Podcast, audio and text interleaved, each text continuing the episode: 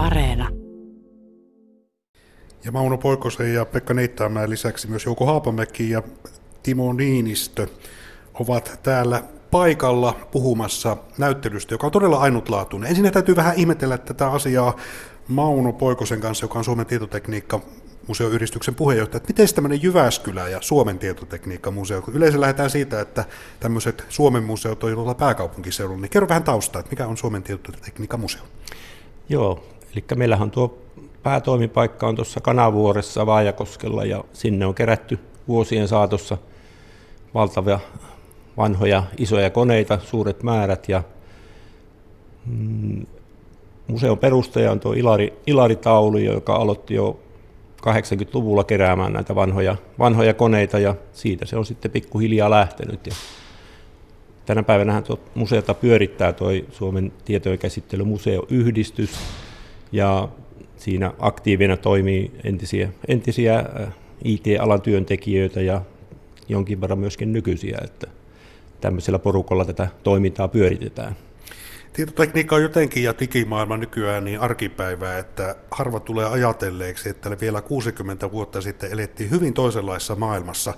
Silloin tavallaan tuo sähköinen tietojen käsittely oli kyllä jo olemassa, mutta enimmäkseen perustui vähän tämmöiseen mekaaniseen tekniikkaan tämä tietojen käsittely. Ja siitä lähtee myös tämä näyttely. On hyvin harvinaista, että tällaisia työkaluja, nämä oli työkaluja aikuna on saatu säilymään, ja tämä onkin ollut tietotekniikkamuseolle jatkuva haaste, kun aarteita meinaa mennä roskalavoille. Joo, kyllä se näin on, että tosiaan museon vanhin, vanhin esine löytyy ihan 1900-luvun alkuvuosilta, eli tämmöinen reikäkortti lävistin, manuaalinen versio siitä, ja reikäkortithan on se, mistä tämä on alkanut, ja Suomeen tuli 1920-luvulla, ja siitä pikkuhiljaa sitten lisääntynyt. Tuossa saatiin tallennettua tuommoinen mielenkiintoinen tehtävä tai tapahtuma, kun tuo palkan laskenta tuolla Valmet Rautpohjan tehtaalla, joka tehtiin 1960-luvulla täysin vielä reikäkorteilla. Ja se oli hienoa, että saatiin se Valmetin tuella tallennettua se ja päästiin vielä haastattelemaan sellaisia henkilöitä, jotka ovat mukana siinä. Et se on ollut tosi hieno. Meillä on tuossa video, video pyörii ja löytyy myöskin meidän nettisivulta, että pääsee tutustumaan, että minkälaista se oli tämä palkanlaskenta ennen tietokoneaikaa. Ja tuota automaattista tietojen käsittelyä tarvittiin, koska tarvittiin isojen tietomäärien käsittelyä. Ja tuossa äsken muisteltiin, että lähtökohta esimerkiksi tuohon reikäkorttiin oli kyllä Euroopassa ja se oli teollisessa vallankumouksessa, kun ohjelmoitiin kutomakoneita, mutta Amerikka oli se paikka, jossa sitä otettiin oikeasti sitten massakäyttöön.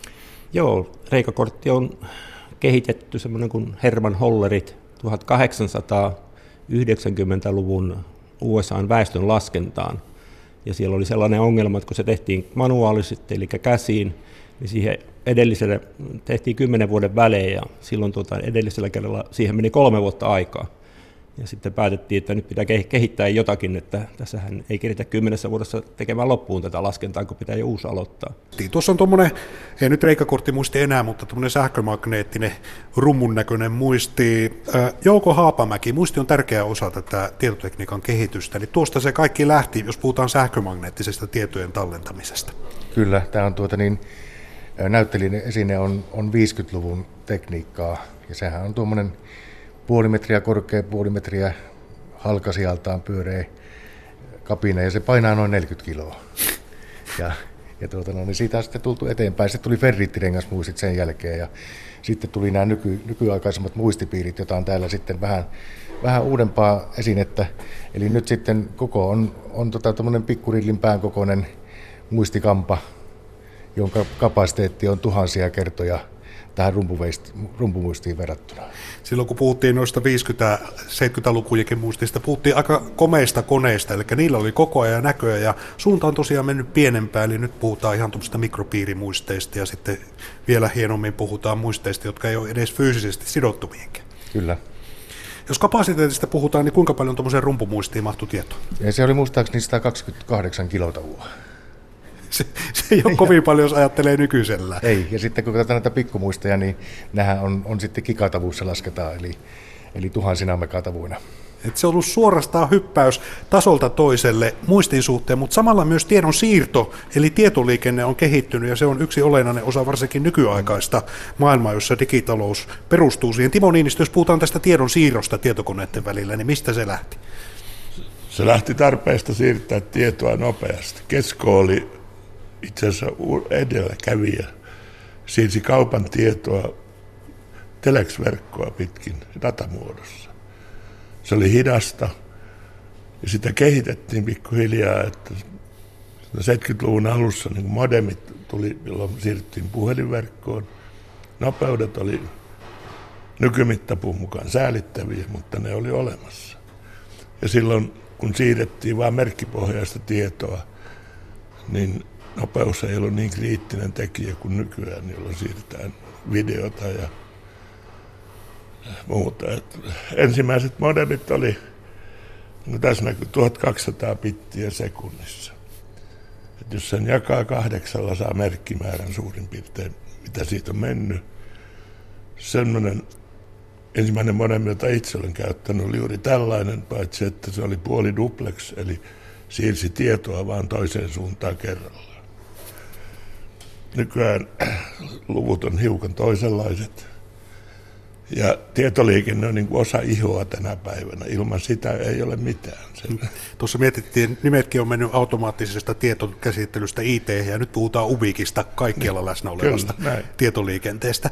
Pe- äh, Pekka Neittaamäki, professori, Jyväskylän yliopisto ei suinkaan sattumalta paikka, jossa tämä näyttely on, koska tietotekniikka, se opiskelututkimus liittyy yliopistohistoriaan, omaankin historiaan, niin mikä oli sinun ensikokemus tietokoneisiin? Tulin vuonna 70 opiskelemaan ja täällä näyttelyssä olevat reikakortit oli se, minkä kautta ohjelmoitiin. Ja sitten meidän koulutus alkoi jo vuonna 1967 Jyväskylän toisena Suomessa. Ja, ja halusimme sitten, kun tänne Akora-rakennus tuli, että nämä taltioidaan nämä tietokoneet tänne tätä historiaa osaa ja yliopiston avoimen tieden keskus ja IT-tiedekunta tukee tätä toimintaa, mikä on hyvin arvokasta. No, tuossa on jo monen otteeseen todettu, että vähältä tilanteita on muun muassa näiden museokoneiden osalta, kun sukupolvet tietokoneissa ovat vaihtuneet tuon teknisen kehityksen myötä nopeasti. Niin siinä on aika moni yliopistokone saattanut sitten olla vaarassa joutua ihan arvokaksikin laite suoraan romuihin. Näin on käynyt ja onneksi näitä on sitten viety tuonne Kanavuoreen säilytty sinne ja hyvin arvokasta työtä, koska voi olla, että 50 vuoden takaisia aineistoja on vielä ja niitä ei voida sitten muuten avata ja lukea kuin tuolla museossa kan- Kanavuodessa. Että ilman tämmöistä työtä niin moni, moni asia jäisi sitten avaamatta. Ja tämä on tosiaan ainutlaatuinen kokoelma Suomessa ihan vastaava jo missä? Ei, ei ole missään muulla keskellä maata ja kiitos näille pioneereille, jotka ovat tässä tehneet hyvää työtä. No tuossa on puhuttu teknisestä kehityksestä. Reikakorteista se alkoi ja sitä kautta on sitten sähköinen digitaalinen tekniikka kehittynyt, tiedonsiirtomuistit moninkertaistuneet ja nyt puhutaan jo tekniikasta, joka on niin paljon arkea, että sitä puretaan jatkuvasti päälle eikä edes tiedetä, että ollaan tietotekniikan, niin sanotusti tietotekniikan kanssa tekemisissä. Pekka Neittamäki, sinulla on pitkä perspektiivi tähän alahistoriaan, niin mihin mennään sitten huomenna? Kyllä se siihen suuntaan menee, että kommunikoidaan puhumalla tietokoneen kanssa, että ei, ei näppäillä ja se tietokone ymmärtää meidän puhetta ja se voidaan kommunikoida eri kielillä. Nyt on hyvin arvokas vaihe menossa, kun meidän puhetta taltioidaan Ylen ansiosta sitten tietokoneelle ja se tietokone tai tekoälyjärjestelmä opetetaan sitten ymmärtämään suomen kieltä. Ja minäkin aion tällä viikolla sinne puhenäytteen antaa, että mitä enemmän ihmiset sinne taltiotietoon, niin sitä sitä ymmärtävämmäksi se tekoälypohjainen järjestelmä sitten muuttuu. Tässä ollaan ihan maailman kärjessä nyt tässä Ylen, Ylen ja Suomen eri toimijoiden hankkeessa. Niin se on, että käyttöliittymä oli aikoinaan näppäily tietokoneen näppäimistöllä, sitten tuli se, että ruvettiin käyttämään jotain muutakin kuin näppäimistöä, ja alkuhan se oli sitä reikakorttien puhkomista. Vielä lopuksi Suomen tietotekniikan museon sääti yhdistyksen puheenjohtaja Mauno Poikonen. Näyttely on nyt koolla. Minkälaisen viesti antaisit kansalaisille? Miksi tähän kannattaa tulla tutustumaan? Nyt se on avoin.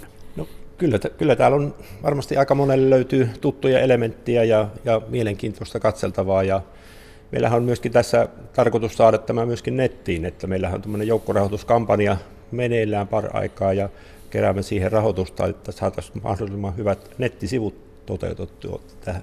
Ja myöskin tuolta Jyväskylän kaupunki lähti mukaan, että Jyväskylän kaupungin kulttuuriosastolla on tämmöinen 50-60 joukkorahoitushybridikampanja. Ja käykää tutustumassa, sieltä löytyy osoitteet meidän nettisivulta ja sillä pääsee mukaan tähän. Ja fyysisesti ollaan tosiaan tämä Agoran C-siiven toisessa kerroksessa. Tältä näitä laitteita löytyy ja sitä kautta avautuu tietojen käsittely, IT-ala ja ehkä sitten se upiikki teknologiankin historian koko kaari.